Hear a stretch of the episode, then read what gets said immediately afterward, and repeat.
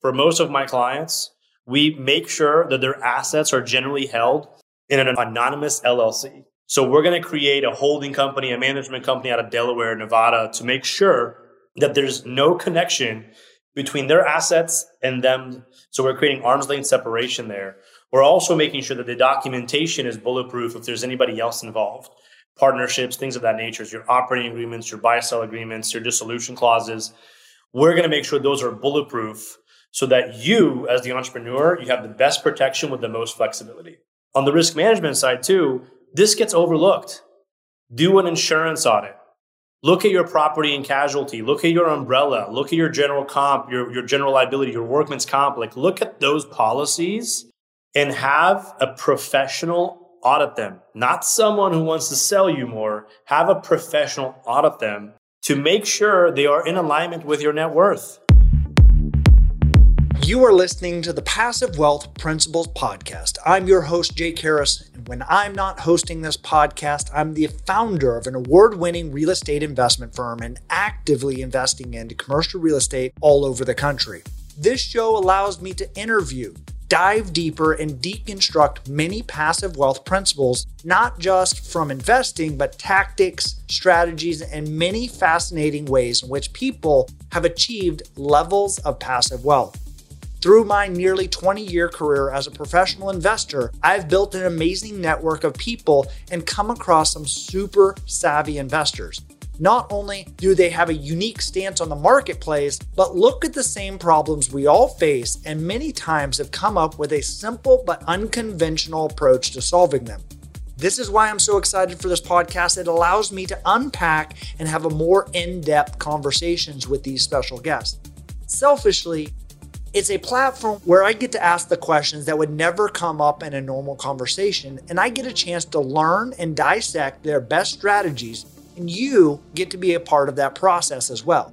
So come be a fly on the wall, enjoy the conversations, and these amazing passive wealth principle lessons.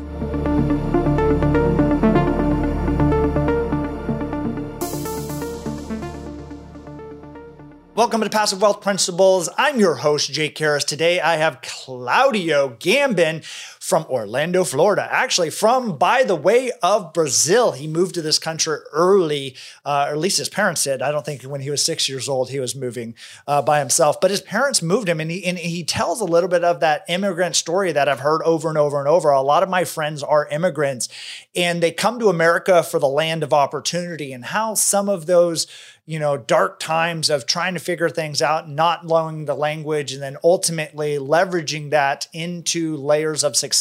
How there were some really dark times with some health issues and, and with his wife and a, a cancer diagnosis that was a fatal kind of diagnosis that they were able to kind of fight back for, and how that unlocked the next level, the chapter or the 3.0 version of himself. So listen to some of those nuggets, but also you're thinking about this or listening to this about some of the financial advice. is He gives some great tips and tricks around people that are coming into what may be the potential recession and how to bolster your balance sheet, drive vision, and do you know the three things that he's seeing industry on top of industry of people that have success and that have done previously thrived versus survived a recession. So look for those tips and tricks in this episode of Passive Wealth Principles.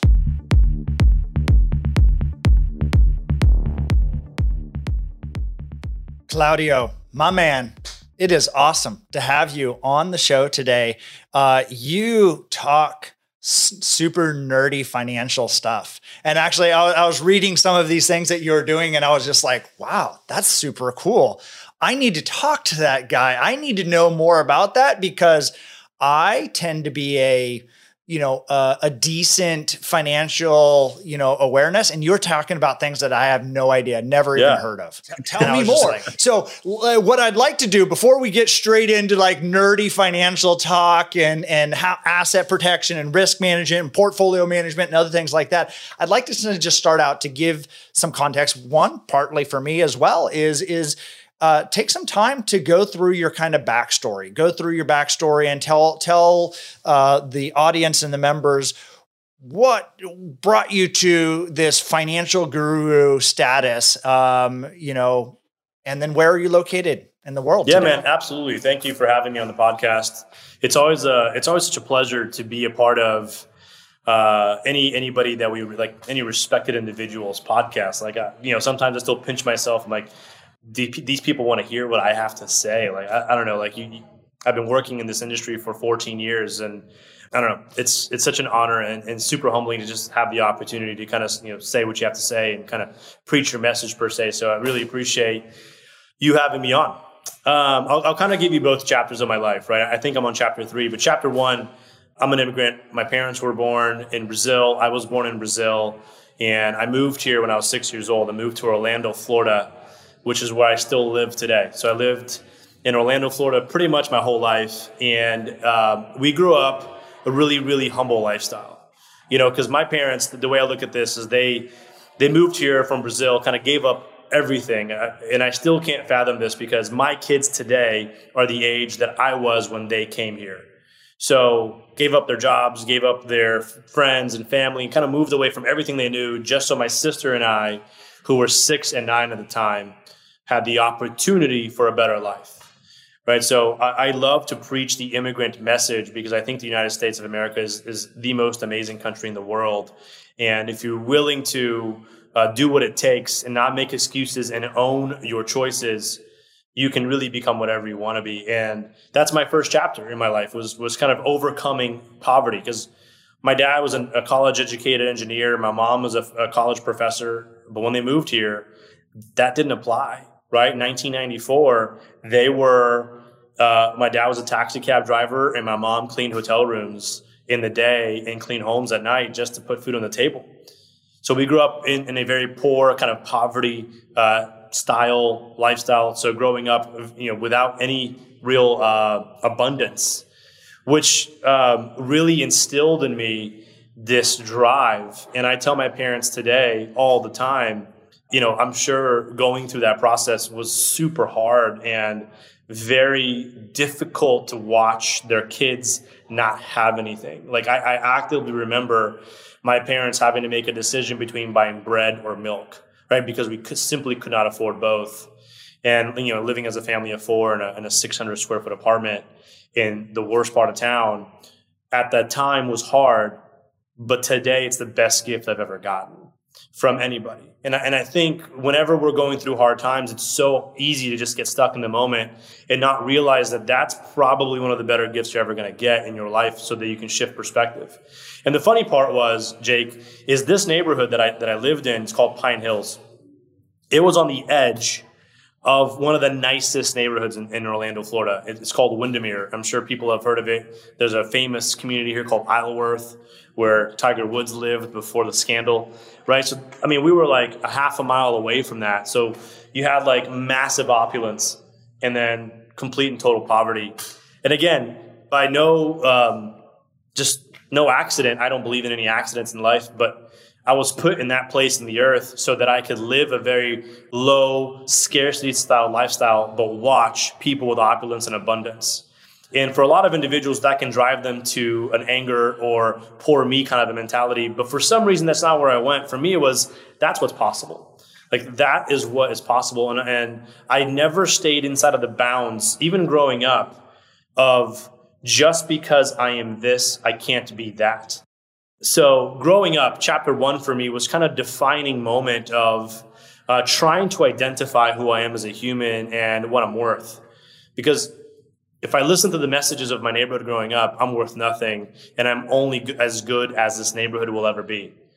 You know, so so my parents gave me the best opportunity, and they gave me the opportunity to figure it out, and that's what me and my sister did. You know, today my sister's a vice president at Lockheed Martin, a very you know Fortune 500, Fortune 100 company, and we have a you know an eight figure business that would likely be in the nine and ten figures in, in the next five years. So you know that, that's chapter one, just so you can kind of guys can get some perspective on on where I came from.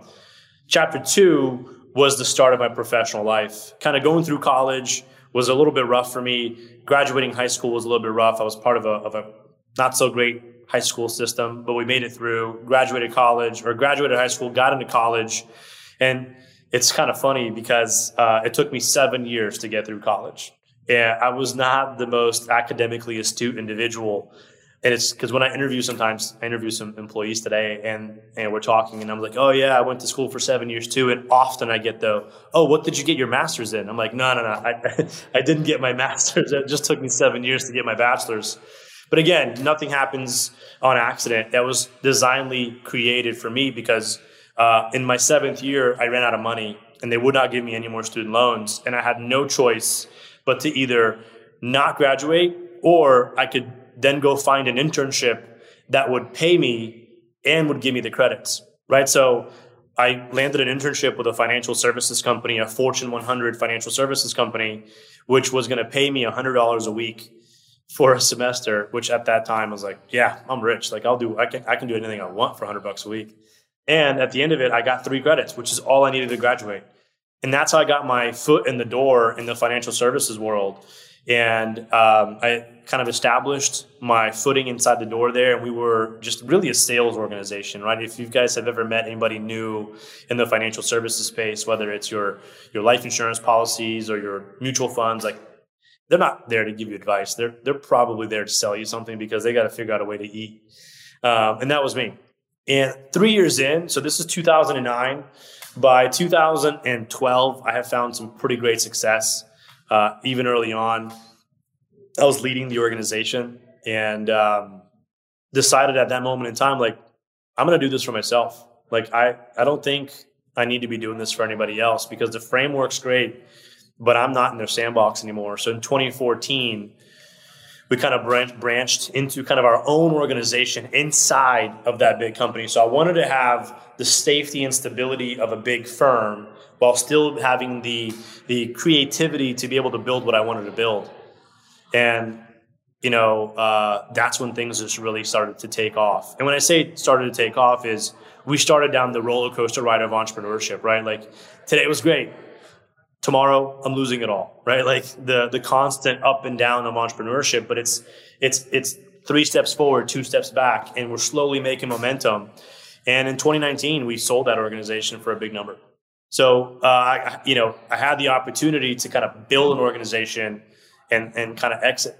We also uh, had the opportunity to, in the process, really identify who I really tr- truly love to work with. And I hired a coach in 2014 uh, who I still work with. His name is Ben Newman. I'm not sure if you guys have ever come across Ben Newman, but he is uh, kind of an expert at helping uh, individuals from a mindset perspective really clearly identify who they are and what they are really made of. Uh, I thought I had tapped out on my potential, and he kind of showed me that I had three more gears and a lot more left in the tank, and that's what we went after. But one exercise he helped me do changed my career and my financial path for the rest of my life. He said, Claudio, I want you to take out your list of clients and I want you to make two lists. I want you to identify the clients who you made the most amount of money with. Like, who are the individuals who you had the largest profits, largest sales? So I made that list. And he said, okay, I want you to make another list and I want you to identify the clients regardless of the, the financial side, who did you have the most fun? Who did you find the most joy in working with? And I created a list. And Jake, it was almost an identical list, right? Because the people that I was truly impacting, I was having the most fun working with, were actually taking my advice, were actually implementing, which then created the best possible results. And that individual turned out to be an individual, like an avatar that we created, which is a uh, stage two growth oriented business owner, right? Like that's who we ultimately landed on. So in 2015, we did what I think is one of the scariest things you can do in business is we we started to niche and we started to say no to the wrong individuals so we have the opportunity to say yes to the right individuals. And uh, that's when the concept for me of, of really taking an intentional approach to your time and margin really started to sink in. So anyway, so that's kind of my history. And, and as I started working with, with entrepreneurs, I started learning of new strategies and researching new strategies and working through new strategies on the asset protection side, right? Because most entrepreneurs, uh, they're risk takers by nature. They, they put it all on the line, right? They put all their eggs in one basket because they are their best bet. And we have to protect their foundation. So we started creating and, and researching and, and, really working on a, some really high level asset protection strategies because if anything ever went wrong, at their fault or not, they needed to be able to have a good place to start from again.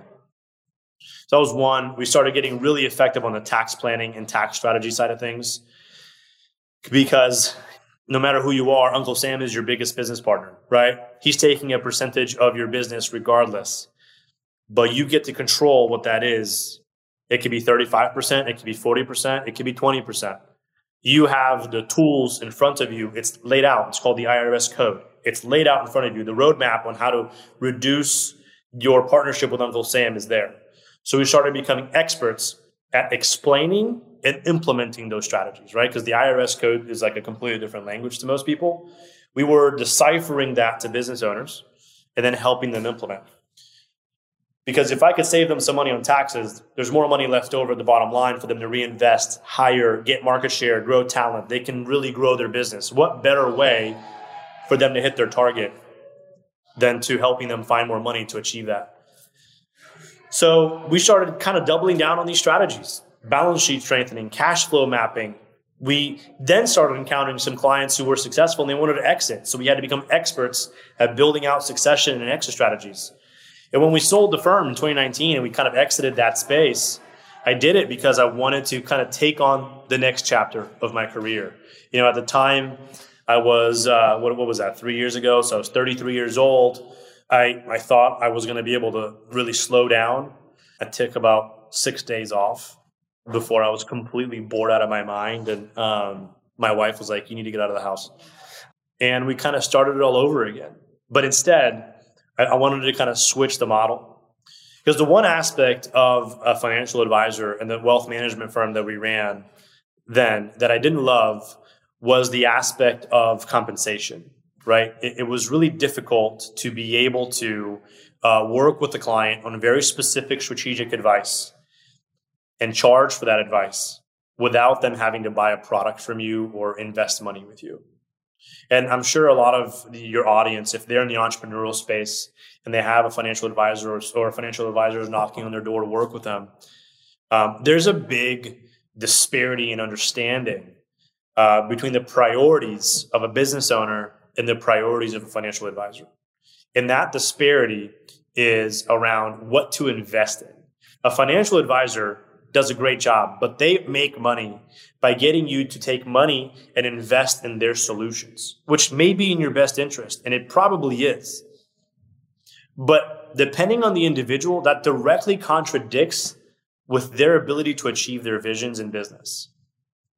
Right? So, like, if I want, let's just say I, I own a car dealership and I have liquidity, I need to invest back into inventory and staff in building my organization. And if I take money out of that to put into a wealth management portfolio, am I getting myself closer or further away from my vision? And that that's a big disparity between understanding. And you know, from an industry standard perspective, there's very few financial advisors that succeed in working specifically with business owners because of that. So that's that's what we started doubling down on. So when we started GFG Solutions in 2019, it was built off of an advice model for a flat fee, not a sales model. And that just kind of took off. It was kind of a refreshing uh, take to the industry.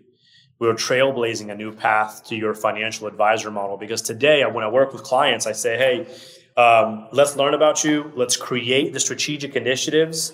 And then here's my fee, like here's my cost to help you implement these strategic initiatives. Oh, by the way, if you need these products along the way, yeah, that's that's easy to solve. But the strategy is what we're here for. So long-winded answer, but I wanted to kind of give you the history. No, there's there's a, a, a, ton of nuggets in that, and and I really appreciate the you know uh, the chapter one, chapter two, chapter three. That makes a, a, a lot of sense to me. I, I wanted to actually go back to that as far as you know. So you mentioned your kids. So your kids are kind of six and nine or somewhere around there. What's that? What's the age that you came into this country? So what was that like? Because and I the reason I ask is I have kids that are eight five and you know uh, 15 months old uh, you know and so it's like they're aware of stuff. They're aware of their surroundings. They're aware of what's going on where they live. And so what was that like moving from brazil to orlando? Like you know go back to that initial time when you moved to this country because I, I, I would assume that it is a massive yeah. um, you know disruption to your your your norm. Again kind of a dark time, right, in my life because at six, I protested it like hell. Well, like I didn't want it. I didn't understand it. You know, I remember my parents telling me like, just they suffered at the aspect of how I would uh, treat the entire experience. But when we were here, right, my parents made a decision and they followed through with that decision. And we were here, I had to learn to shift, and it, it was subconscious. Like I didn't have a choice. The, the biggest part, which I look back and it's kind of funny now, it's a culture shift. It's such a massive culture shift. You know, I didn't speak the language, I didn't speak English, I did not know anybody. We didn't understand the systems, like the very basic principles. And this is kind of what boggles my mind, Jake. And I still can't wrap my head around it. And I talk to my parents about this all the time and I don't think they've even wrapped their heads around this. Is like, okay, so you pack all your shit and luggage, and you get in a plane, and you land, and you land at MCO, right, Orlando International, and you get off the plane, and you probably have a hotel room that you're going to go to, but like, then what? You know, like the concept of leasing an apartment, they don't know that there's like there's so many logistical features to this that as a planner, like I freak out. And maybe that's why I'm a planner. Maybe that's like what's ingrained in me is like laying shit out for me and my clients. But like, where do you go to buy groceries? The grocery system in Brazil is totally different than the grocery system here. How do you sign a lease? Where do you live? How do you buy a car? Like all these very basic questions. And then, oh, by the way, you have to figure all this out without speaking English. But here's a kind of a, an interesting story the first place we rented was an apartment that was on a golf course. Okay. Which to me was like, holy shit, like we're rich, right? Like we're on a golf course. There's there's there's a yard, right? In Brazil, I remember there was everything was concrete, there was no yard. And I didn't understand the game of golf. I didn't I couldn't figure out as a seven year old at the time, like why someone would hit a ball with a stick 100 yards away and then go chase it with a golf cart and then hit it again and keep doing it for 18 holes. Like to me, that was like, what are you doing? So I thought I'll be helping them out. So I would wait in the fairway with my bicycle and they would hit their shot. I would go and grab their ball and run it back to them and like completely ruin their game. And I was thinking I was doing them a favor. Hopefully, I was going to get a couple of bucks, but they would just like start yelling at me, and and like that's a really light way of showing an example of like a complete culture shock, right? Like I just I didn't I can't even explain how much of a culture shock it was. So much so that I actually don't have many memories from seven to twelve. Like I'm not sure if you do. I'm 36 years old. My wife, she's 34 she's got very clear and specific memories from seven to 15. And I have maybe one or two. That's, that's interesting. And, and the reason I, I say that is I think in general, the self discovery, the self improvement uh, space is lends itself to entrepreneurship. And actually, when I look at that and I hear your story, is your parents and, and, you know maybe you having to be the byproduct of living through that is you don't know what you don't know. And so you just get into it and have to figure a lot of shit out on the fly. And so and that's what i, I love and are, are you know why i have a lot of friends that are immigrants because they have this entrepreneurial like just figure stuff out. I don't know how i'm going to do anything. I just showed up into the country. Um, so you know and you know, we could spend a lot of time. This whole episode could actually be about the immigrant mentality because I think this is, uh, to to be honest, I think Americans are soft, and uh, you know, but I wanted to figure out like uh, why Orlando. Um, and and not like South Florida, like where everybody else, because I you know because I did grad school at FIU, and so I was like, Brazilians aplenty in South Florida, and maybe they are in Orlando as well. I just haven't spent very much time there. So, how did they pick Orlando in all of that uh, deciding to move to the country? I don't know. I think it's because like where Disney World is, and like you know, if you're in Brazil and you think Disney World, everybody's rich, right? Like, I, I, I honestly don't know why Orlando, but that's where we came.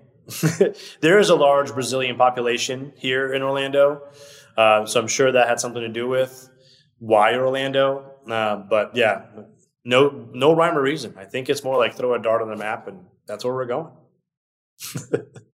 that's that's interesting. And and and now I see why, like you said, being a planner why that could absolutely be something that you're like, hey, like this weirds me out. I need to have structure. I need to have, and you know, from A to B to C so that I understand, um, which is interesting because you got into entrepreneurship. And it was like, maybe it is to pay homage to your parents. Maybe it is to, you know, I don't know. I think I'm going through a lot of stuff right now where I'm reading a lot of books on on loving, conscious loving, and how some of our childhood kind of programming repeats in our behaviors into the future that we have no idea what was our confirmation bias. Why do we do the things that we do? And so you're going around and looking at that and be like, oh, that's why I do that. Oh, that's why I do it, that. It is, it's wild. It's, it, it, really is true. And, and you know I think a lot of people think entrepreneurship is a lack of structure. And I think it's probably the most uh, amazing kind of structure because I think structure, uh, you can create it for you or it creates you. So I have some really good friends who work at some really big Fortune 100 companies, and their structure is created for them. They don't really have a choice, right? Someone tells them what to do, how to do it, when to do it, where to do it, and why to do it. And that's their structure. But as an entrepreneur, I get to create my own structure, period. And I think there's just two kinds of humans out there in, in this space. You're either going to choose that structure or you're going to choose someone to choose a structure for you. But, you know, you can't live without it. So I think a lot of entrepreneurs think about the risk aspect of coming to it and there is no structure. But that's probably the most backwards way of thinking. Like in the entrepreneurial space, I get to define my structure. And early on, my structure was 24 7, 365 days a year. That was my structure. Like I, I do what I have to do. And then as you continue to build brick upon brick of your success, you get to define your structure and really identify kind of where the value is. So like when I did that study with Ben Newman, like I get to build, I, I, built my structure around my perfect avatar and how to find that client, how to serve that client, how to keep that client. That's amazing structure, right?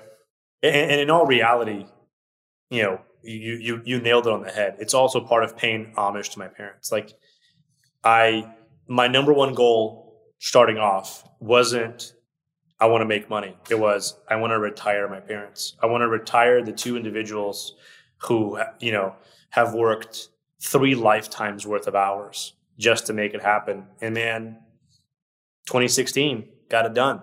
They're both retired on my payroll. They will never stop getting paid for the rest of their lives. They live great lives and they get to rest. And then you got to figure out what's next, right? Like you get to your first why as an entrepreneur, and then you go, okay, what's my why now? What's my burn? Like what's what's what's kind of getting me going? And, and there's more to that story, but it's all part of that structure conversation.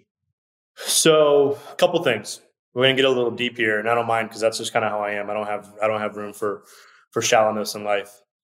It just in the it, like in the nature of events. Okay, I retired my parents in in the summer of 2016. No, it was the summer of 2015.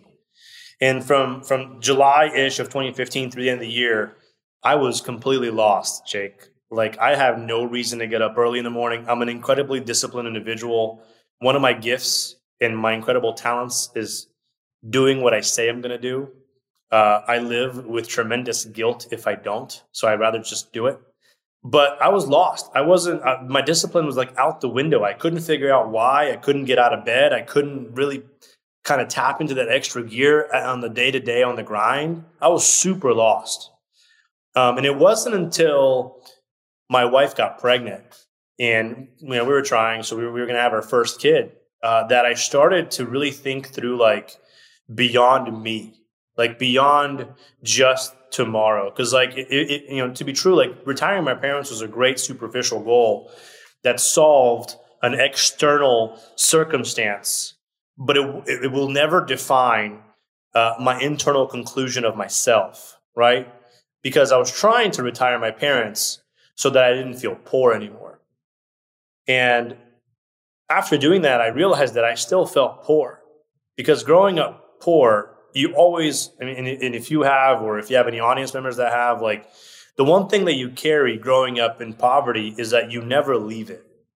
Like, it is always a fear that you will go back to that.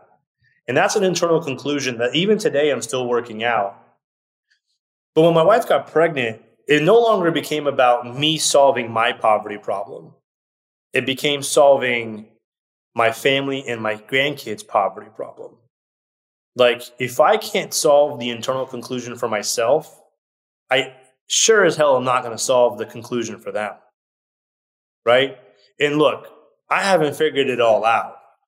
And one of the things that keeps me up at night is the fact that I probably won't be giving them the same gift I got, right? The gift of figuring it out. So I think through synthesizing hardship in my kids' lives all the time. And I haven't been able to do that because, you know, they're your kids. but like that, that is, that was what happened in, in, the, in the early stages of 2016 when uh, my wife was pregnant with Coco. And, you know, boy, that, that summer, my wife was diagnosed with terminal cancer.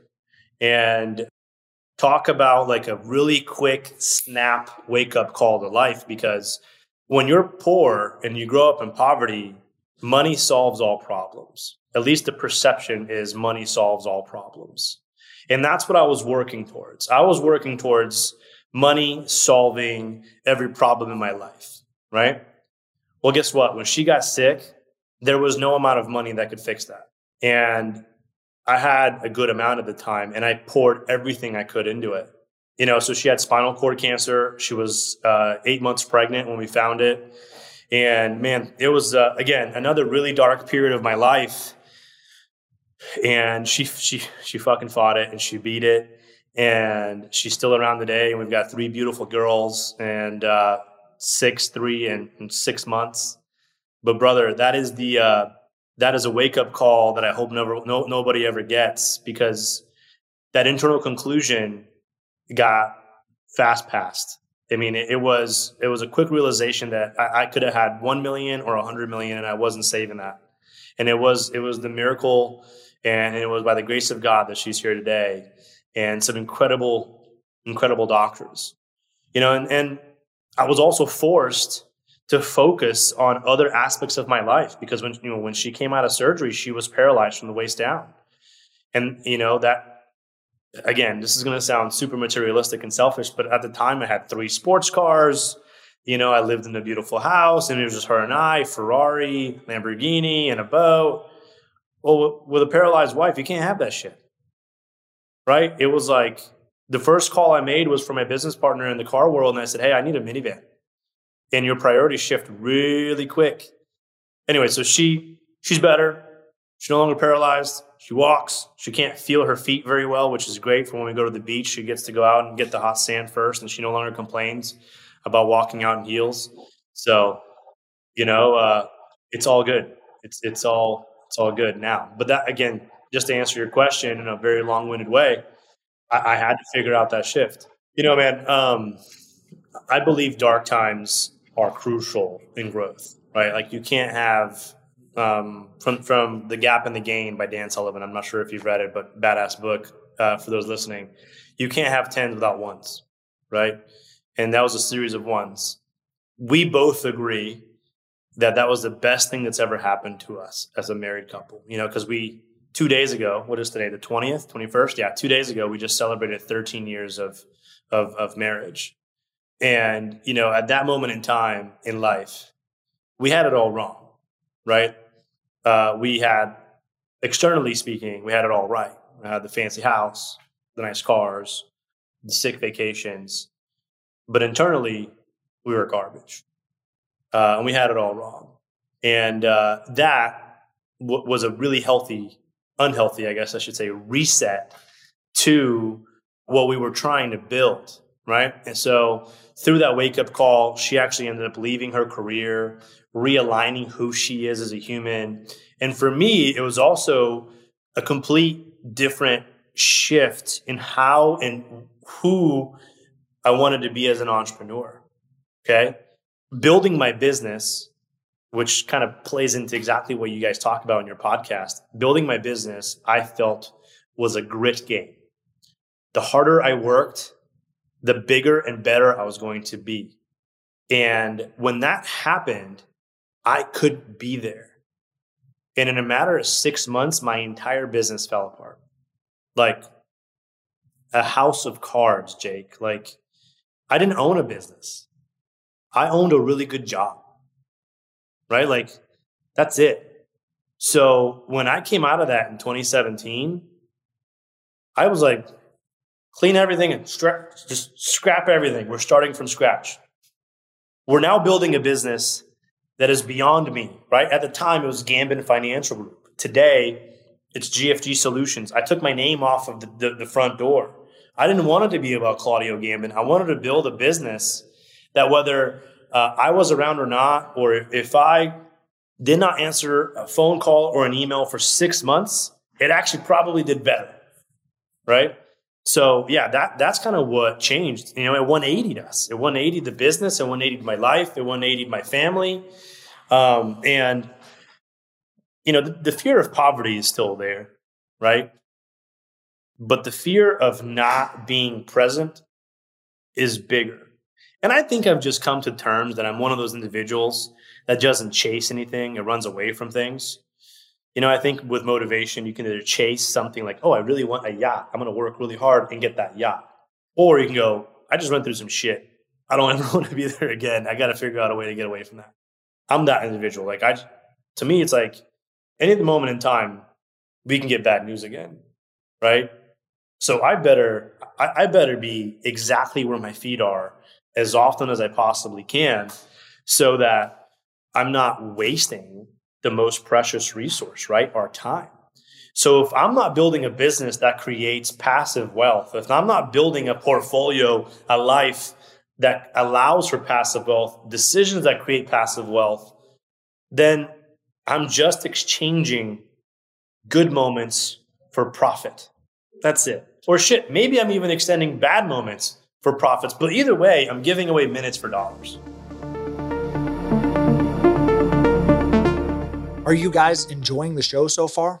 Look, two of the most common questions I get asked are where can I find good deals to invest into? And is it possible to invest alongside of our deals as a passive investor? So, my team and I wanted to put together an insider list where you can get first access to investment opportunities, due diligence resources, and best practices for those interested in investing passively into deals like the ones we talk about on the show. Those deals are mostly in the commercial real estate space, but I oftentimes get exclusive access to deals of people like the guest on my show.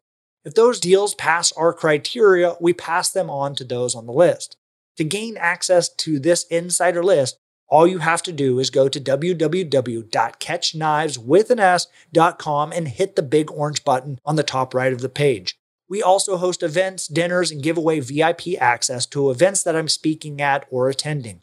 Once again, it's www.catchniveswithanas.com and hit the big orange button on the top right of the page. For those that are serious about passive wealth building, we'll see you on the inside. Now, back to the show.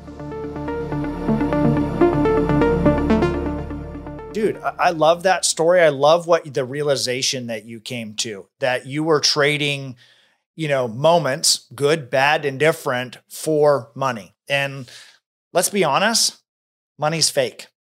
The government probably just gave a really great uh, example of why money is fake. And, you know, Fugazi, Fugazi, it's up, it's down, you know, uh, whatever. They just made it up. And so the, the fact that you, you know, came to that realization, obviously, uh, unfortunately, it had to be something that, you know, was as, as dire as, as your wife's, you know, cancer and, you know, being pregnant and those other things like that. I mean, I just, the, the cocktail of emotions that I know that I would go through in that scenario. Um, but you use that for good. You use that for your benefit to then realize. And I think that is so true for so many people is that they get comfortable enough in their job that they don't ever look at like the downside. And so, I mean, maybe this is an opportunity to start diving into that is now what is GFC GFG do now as far as to help those people that exit that hedonic treadmill start, you know, getting on that same path because great, you're making half a million bucks a year, you're making a million dollars a year, but if you don't spend time with your family, you're not living and doing the vacation, you stop answering the phone and your business falls apart. And and the vast majority of the people that I work with and coach and clients and other things like that are like two paychecks away from having to radically transform their lifestyle. If they miss two paychecks they're in the fancier house and the nicer car and they got the Ferraris or the Mercedes and you know the you know the S class and whatever it is but it's just like they're just on a bigger treadmill than it was. And so there's there's obviously the poverty that you talked about that you're trying to avoid the chasing away from the the negative but then there's also the i want something nice that you're chasing towards but sometimes if you don't realize what's really important you miss life. Fortunately unfortunately however you want to look at it you got the opportunity to look at where life really means. So how do you work through that process of helping and i'd love to dive into that because it sounded like you had some really cool tools strategies and vision mapping and other things that you're doing that, like you said, is not what most financial advisors do. Yeah, no, and look, I, I think um, first off, I'm a big believer. Like you got to get punched in the mouth. You got to lose it all to realize that you you actually didn't have anything to begin with. And I truly believe that the, the guy earning a W two between three and four hundred thousand dollars a year, that is like the most dangerous place to live because you're just comfortable enough to have stuff that you probably can't afford anyways. And you are right. I mean, I think a lot of individuals are one bad quarter away from just complete collapse, right? And so, like, my message today, like, as nerdy as I can be, like, my message today is like, guys, a shitstorm is coming. It's coming, right? It's like knocking on our door, trying to get in you've got to prepare and you don't have to prepare so you can survive this. You've got to prepare so you can thrive through this right? So like you know if anyone gets anything out of today's podcast i hope it's this specific message. There are three things that companies that thrived through the 2008 to 2012 mess okay which i think is going to be a walk in the park compared to what's coming there's three things. Okay? Three things separated thrivers from survivors. So here's what they are. Companies that thrived through the 2008 mess were incredibly liquid, right? They walked into 2008 with an incredibly strong balance sheet, prepared for a downturn, like excited for a downturn. And I'll tell you why. The second thing they did is they eliminated fixed operating expenses that were no longer necessary. Variable expenses is like eating out. It's easy to cut out. Okay. Fixed expenses are like leases or employees or uh, structured payments that aren't as easy to clean up. And now is the time to fix that OPEX, right? You got to cut the fat. You got to cut the fat of things you don't need. And my general formula for my clients are there's revenue that creates profit and there's revenue that supports profit, right? If your money isn't creating more profit or supporting the profit, it goes. If that expense, right? Like, let me use an example. You've got a sports car and the car payment is on the business. That sports car does not create more revenue. That sports car does not support creation of revenue. It got to go. Okay. It's painful. It sucks. It's not, it's not exciting but it's got to go. You've got to prepare your OPEX for this downturn. And the third thing is to stay away from shiny things. Shiny things means new sports cars, new boats, new homes. A lot of people are making more money today than they've ever made. So they're making decisions based on the continuation of making more money than they've ever made. But that will not happen.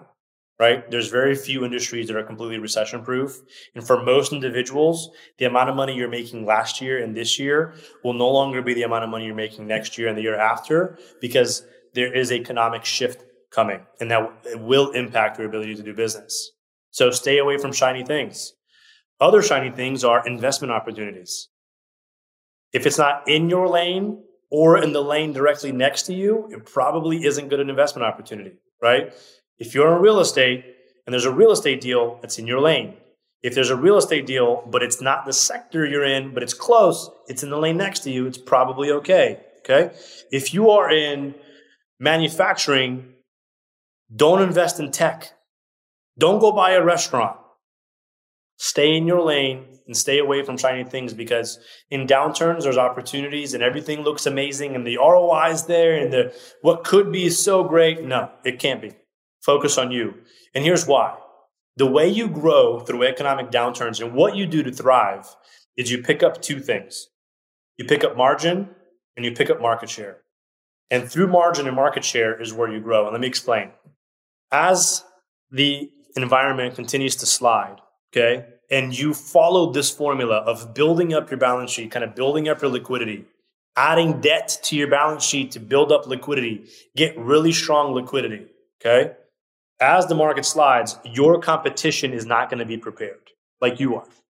And when they're not prepared, they're going to have to make reactive decisions. And when they make reactive decisions, they lose their two most important resources their talent and their clients. And if they lose their talent, they inevitably will lose their clients.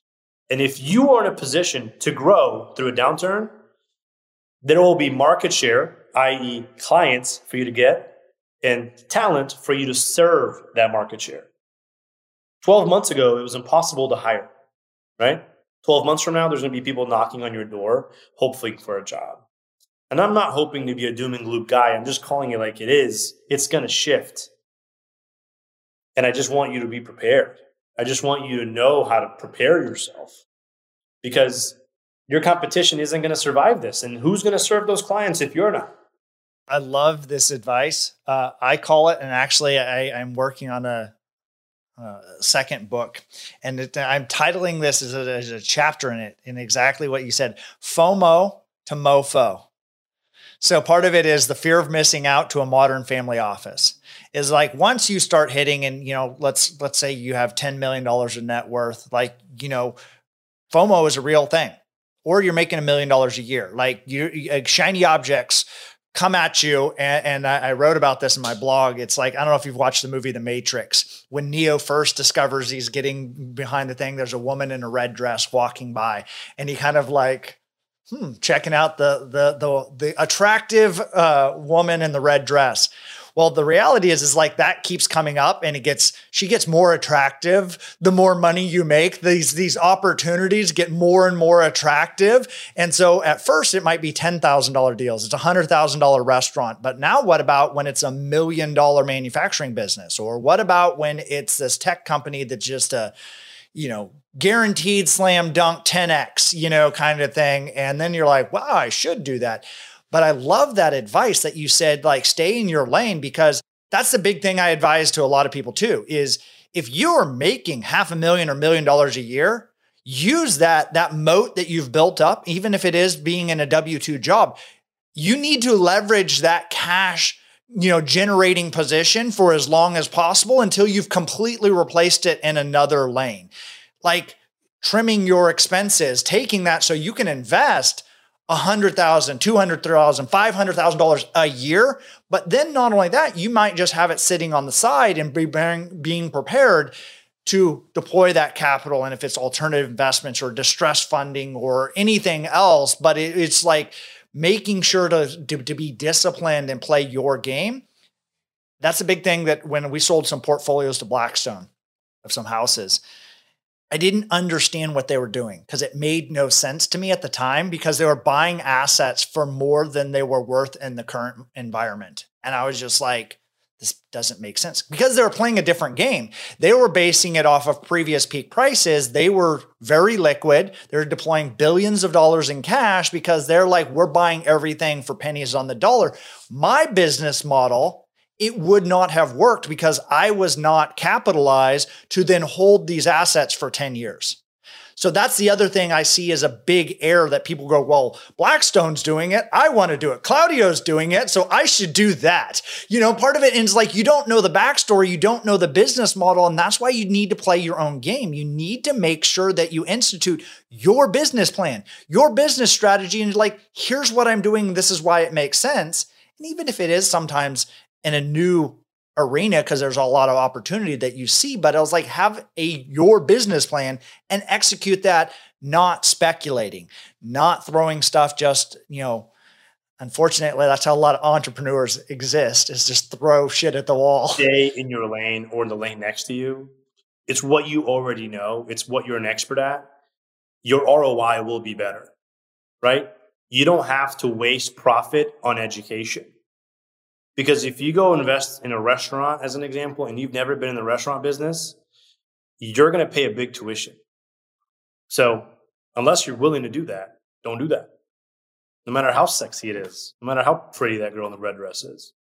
So, how, what are some of the things I'd like to get some some you know nuggets strategy that you do, and where you're seeing kind of that low hanging fruit as far as for people with maybe their tax planning their estate planning or something like that that maybe gives some of those low hanging fruits to free up some additional cash flow to to generate or get more liquidity. Because again, like you said, I, I love that uh, example of Uncle Sam's your partner, whether you know it or not.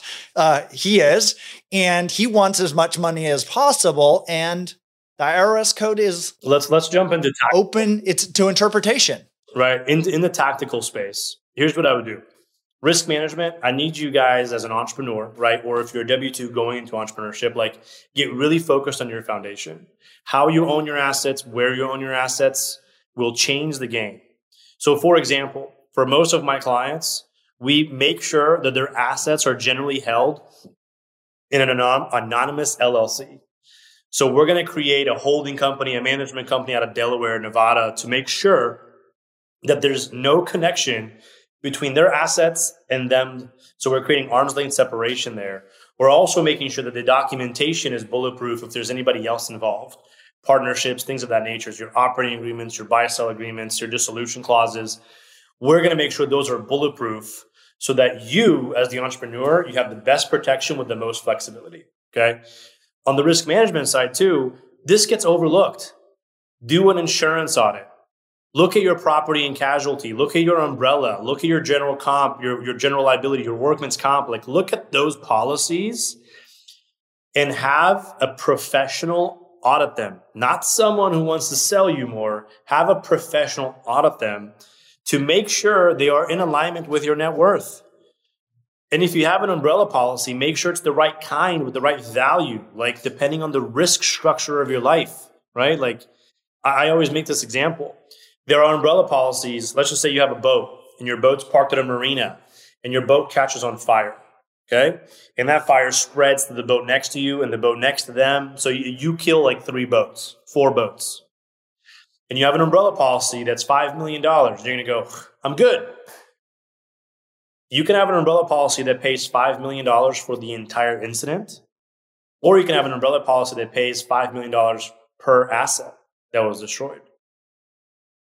You don't want to have the incident one, you want to have the asset based one. Massive difference in your asset protection plan, right? Because if you have the incident one, two of those three boats, they're not going to get covered and they're going to sue you and you're going to have to write a big check. So, the right insurance policy, the right insurance structure will change your asset protection game. Most asset protection issues happen from some sort of risk asset. So, if you have the right insurance, it's likely to cover your ass in the event of a bad situation. Okay, that's risk management. I hope no one ever has to use that advice. But tax planning, everybody will likely have to use this advice. So, uh, in tax planning, I take a look at tax planning from from this prioritization. Okay, the way I look at tax planning is I don't look at it from a perspective of how do I pay as little in taxes. Okay, I look at it from the perspective of how do I pay as little in taxes without impacting my ability to grow because you can whittle your income to zero and then no bank will touch you. You won't buy real estate. You won't even be able to afford a Honda Civic. because your income is so low. And is that truly the best thing for you in your growth pattern? No, I don't believe so. So make sure that you have a really good vision plan and that your tax strategy is a byproduct of that, not the standalone plan. Okay. But when you get there, look at this. Focus on credits first. Identify all credits that are available for you, whether it's employee retention credits, whether it's R&D tax credits, whether it's energy efficient tax credits. Depending on the industry that you're in, there's likely tax credits that you can apply for. If you're in tech, if you're in real estate, if you're in manufacturing, if you're in service, there is some sort of credit incentive built for your industry. Find out what they are, work with a professional, not a CPA who's going to do your taxes, but with a tax strategist that works on identifying the strategies. Okay. So credits are better because they're one to one. You have a million dollar tax credit and a million dollar tax bill, it offsets. Okay. The next thing that I look at is depreciation because depreciation generally comes with leverage, right? Uh, so depreciation is having an asset and then depreciating the value of that asset. And when you do that, it offsets your income. The most common example here is a G Wagon. A lot of people want to buy G Wagons because they can deduct the entire price of the G Wagon. I'm not going to get into whether that's a good idea or a bad idea because that's a personal choice. Generally speaking, it's a bad idea. But uh, here's here's how depreciation gets leveraged, right? You go buy a G wagon for two hundred thousand dollars. You're not writing a check for it, most likely. You're putting fifty thousand dollars down and financing one hundred and fifty. Well, just because you put fifty down doesn't mean that's all you get to depreciate. You can depreciate the entire thing. So for fifty thousand dollars, you get to take off two hundred thousand dollars off of your income. That's depreciation leverage. That can happen with real estate. That can happen with oil and gas partnerships. That can happen in a lot of different places to really maximize value. Okay. That's my second and most favorite kind of tax strategies. Next is deductions. Getting really creative with deductions to make sure that if you are already spending the money, it can be routed through your books in such a way that it becomes a deduction, not just an expense. So, one example here is uh, if you're going to retire your parents like I did, okay? Instead of just writing them a check and then giving them some money, run them through your payroll as a 1099, okay? And then gift them the money on the taxes due for those 1099s. Both sets, deductible. So you can accomplish the task, they can receive the money, and you just created a tax benefit. I was going to do that regardless. So I might as well receive a tax benefit for it. And you can get super creative on the deduction space. And then last is your deferral. The reason I use deferrals last is generally pretty cookie cutter. These are your SEP IRAs, your 401ks, retirement plans of sorts, right? Pension strategies, that, that sort of stuff doesn't actually save you money in taxes. It just kicks the can down the road. And whenever the IRS gives you something, you're not benefiting right? They are. They understand that you're not paying taxes. Let, let me let's talk 401k for a minute. This is super controversial, but I don't care. Let's just say you put 20 grand into a 401k today and you don't pay taxes on the 20k. That 20k is going to grow to be $500,000 and then you're going to owe taxes on that. The government is doing a better job financially planning than you are. They know their paycheck is coming and they're just deferring it because they're not stupid about it. And guess what? We're in the lowest marginal tax bracket we have been in the last hundred years. You think taxes are going to go down? So you are deferring low taxes on 20 grand to pay high taxes on 500 grand. Not to mention, and this is probably the biggest cost of it all, is you are losing the opportunity cost on the money. You're putting money in a retirement plan, you can't invest it anywhere else. I mean, there's some stipulations that allow you self directed, but for the most part, you're kissing that money goodbye. And remember, you're the entrepreneur. You are your best investment. So that's why I keep deferrals last, right? And then I know we're, we're running long today, but hey, we're having fun. No, that's I, I I love love rolling with this. Is like I think these are, are great tips for people to take some actual you know actionable items as far as reach out. I know that that's part of the thing that you do. If and it's not you, you know like I love what you said as far as you know, without impacting your ability to grow, your tax planning strategy, because uh, I have done the, uh, you know, where I limited my ability to grow, where they're like, oh, you look on paper and be like, we can't give you loans for anything because. Me too. Uh, yeah, like you suck. And I was like, wait, but uh, I, I do make money. And they're like, no, you didn't. Yeah. And I was like, no, I make money. But they're like, as far as the banks look at it, and they're like, no, you have you have the write off. The write off people write things off. Um, but That's why I love depreciation because most of the time it gets added back, right? Yeah. So like you get the tax benefit, but you don't lose out on the ability to borrow. Yeah. So no, and that's yeah, and that's obviously we can you know dig into that as as well. And I think we may even have to have like a, a, part two of this where we just go into like nerdy. You know, that was kind of part of the plan. I actually loved hearing your story more so, and I think that is so exciting to hear the the the way that you've kind of faced some of these critical moments. I wouldn't say, yeah, I know you used the word dark, but I was like, I don't necessarily think that they're dark because I think it it, it showed you, you know, towards the path of light showed you towards you know greater amounts of love. And so you know there is dark and but in light and they they coexist. There's a book um, called outwitting the devil by napoleon hill that didn't get released until recently. And it is everything is both positive and negative it is however you interpret it. And we have, as humans, the ability to rewrite. You, you mentioned Dan Sullivan. Dan Sullivan is, is, is fantastic at this. Is like you have the ability to rewrite the script of, the, of your own story in your own head. And like nobody else knows your story. You gave us a version of it on this podcast, which I'm very excited to hear. And, and I, I feel even more connected hearing that to you. But it's like you know all of those things. And I bet you if we dig dig deeper, that seven, 12, you know, year old kind of version of Claudio has a lot more memories that maybe have been pushed down uh, in there. So, but I mean, the past is only how you choose to create it in your head, right? Like that perspective you, is your choice.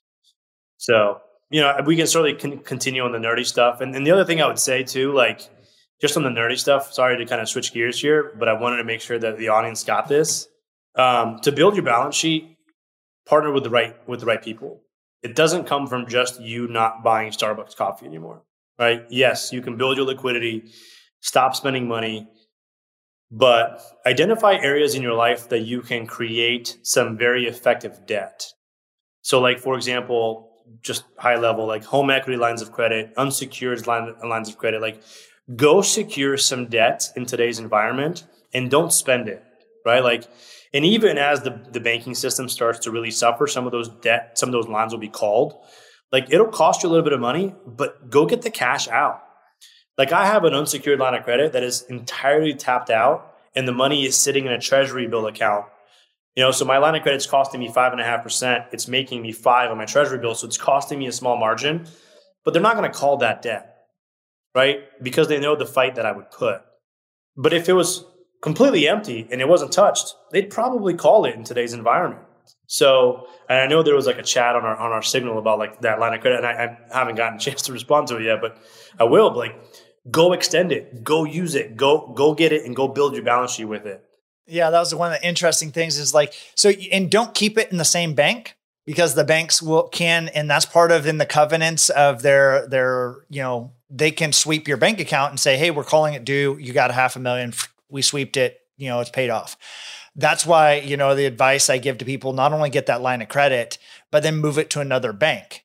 And so it is like where'd you put that money? Great. I think that's a, a, a, fantastic hedge that you put it into treasuries because at least you're getting paid out. But it's like having that liquidity. And that's, I, I, think, the biggest takeaway from this, this podcast. And I hope that people, and I know this is going to come out relatively soon and maybe in the next few weeks, but I love what you're talking about is strengthening your, your balance sheet. You know, we've been talking to some people about this in the past, you know, liquidity, trimming the fat, getting some, some, uh, you know, lease structures or you know backing out of leases. I mean, you're seeing it right now, the Facebooks of the world and you know Meta or whatever the heck they're called today. But like they're backing out of leases. Like people are backing out of these fixed expenses because they're like, hey, and they're going to start bolstering what they call I call their war chest. And I go, and I loved what you also talked about the ability to thrive is the ability to bring on talent. And so, if everyone else is rescinding and is not hiring or they're laying off, can you go poach top talent? And this is one of the other critical components, especially in the commission and sales based world, is everybody's pipeline just is drying up or died.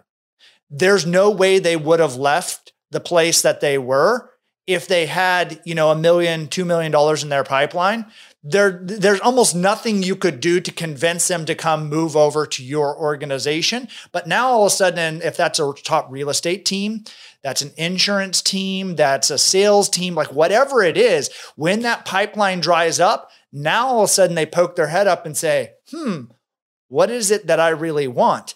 And the fact that you define something that I think is so critical, and I think that you hit the nail on the head. Having vision and being able to have that clarity is that's the biggest thing I've found that most people want from a business owner is clarity of a vision. And they want to see that something's bigger than what they are. And it's like most people, and even your path a little bit, you wanted to be almost an entrepreneur. You wanted that support of a bigger organization. No, most people are not going to jump into starting their own mortgage broker business. They'd rather go work for somebody that has a big vision that they can be underneath and have a little bit of a protection and umbrella. And so this is a critical, critical opportunity to double, triple, quadruple down on your business as your entrepreneur or whatever your business ownership is to acquire top talent and positioning yourself. And we started putting out ads. We're hiring people. We're bringing in resumes. We're putting those things out there. We're running them through the process because guess what? We believe there's going to be tremendous talent acquisition strategy on top of asset acquisitions. And if you've got the right talent, right, the sales will take care of themselves. The market share will be there, right? I think a lot of people forget that in a, in a recession, there's not less money in the economy. They're just it's just hiding. And with better talent, it's easier to find. So in, in all reality, like the liquidity in your balance sheet allows for you to make proactive decisions when everybody is reacting. What I mean, talk about a position of strength, right? Dude, I love this. I, have a couple quick questions I want to ask you. These are just rapid fire. They don't have to be rapid fire in uh, in response. But the, the first one is what is the book that you have gifted most to others? Hmm. I would say uh, business book would be The Compound Effect by Darren Hardy. That would be it. Fantastic. What is one thing that you've invested money into that has given you the most time back? You're not to like this question. Uh, my boat. Uh, well, I, am curious why. Um, so I love to be on the water, and I love to fish, and I and I go and I go on my boat once or twice a month purposefully because it helps me reset, and then I'm able to be more effective in my life, so that I can get more more done more effectively. So uh, taking time out of the business in that space gives me more time out of the business because I'm more effective when I'm in the business. I love that.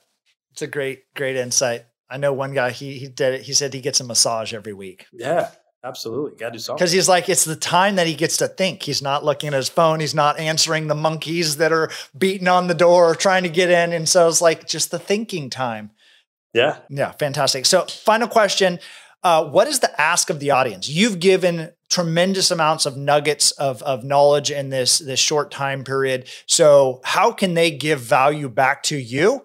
And if that is either to reach out or do something, what is the ask of the audience? I'll tell you what. Um, if anybody has any questions, like specifics to today, reach out. Uh, I want to.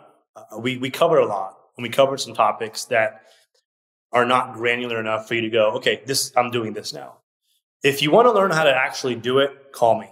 We're not going to charge you. Like, reach out to the firm. It's gfgsolutions.com. Fill out the intake questionnaire. Send us a link. And in the comments, put Jake Harris Passive Wealth Podcast. And I will make sure that you have 30 minutes with one of our consultants or me uh, to talk through the actual implementation. No charge.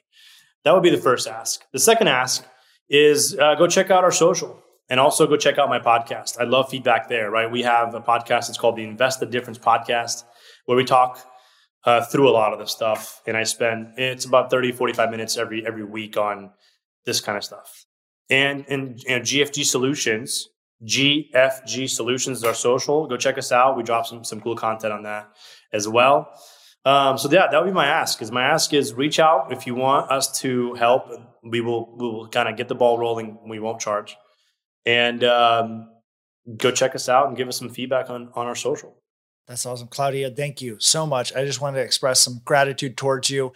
How you show up, also the vulnerability, showing and sharing some of your story and, and some of those those dark times, and and I know those are uh, some of my biggest fears as far as my my family's health, uh, my wife's health, and those other things. If if something were to happen, and so the you know you blazing the path forward and showing how you can take adversity and and bring it into a bigger and grander scale, and also being present to your family. So um, I look forward to connecting up again soon. Thank you so much for your impact that you're putting out into this world. And also go thank your parents too, if they're still around, dude. Uh, you know, because I know you're retiring them and go ask them why Orlando. awesome, man. Thanks for having me. This has been great. Really, really exciting stuff. I hope you enjoyed that episode today on Passive Wealth Principles Podcast. Make sure to subscribe on whatever platform you're listening to this on. If the episode made you think of someone, go ahead and take a screenshot and share this episode with them. You can tag us or find us as a podcast at Catch Knives or me personally at jake.realestate. For those investors that are listening to this and want to be able to take advantage of distressed investing opportunities, a perfect place to start is my best selling book, which also happens to be called Catching Knives. It's a full breakdown and guide on how I and many of my partners take advantage of opportunities in distressed commercial real estate. Go to www.catchkniveswithanes.com and grab the book there, as there's a few book bonuses that I know you'll love. Once again, www.catchkniveswithanes.com. Take care, and I'll see you in the next episode.